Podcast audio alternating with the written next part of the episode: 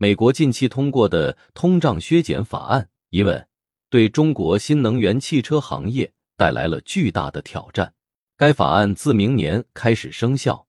对中国新能源车企实施了精准的限制措施。该法案主要针对三类情况：一是在中国由中国公司生产的产品；二是被中国企业持股百分之二十五或以上的海外产能；三是获得中国公司许可或签订合同，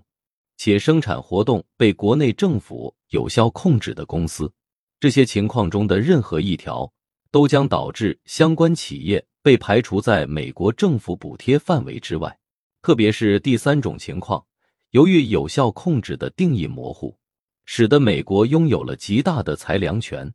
可以随意对中国企业施加制裁。今年前十个月，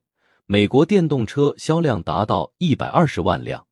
其中多达百分之七十一的车辆获得了政府补贴，这些补贴金额不菲。对电动车的销售和发展起到了显著的推动作用，因此，美国的这一法案将对中国新能源汽车行业造成显著影响。面对这种情况，一些机构提出的解决办法是在美国设厂，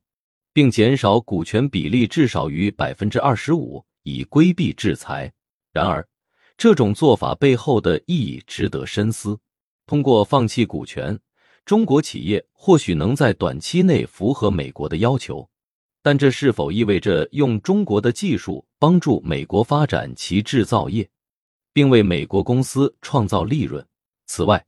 即使符合当前的规定，也不能保证美国不会未来进一步加强制裁。自二零二五年起，美国还将扩大制裁范围，包括使用关键矿物如镍。锂等的产品也将无法获得补贴。雷蒙多甚至直言不讳地指出，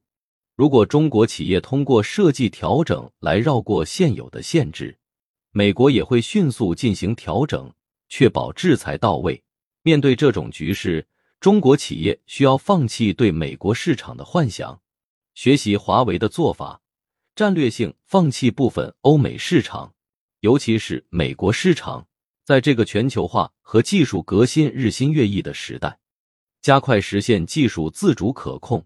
强化国内市场和其他国际市场的布局，才是应对挑战、实现长远发展的唯一正确选择。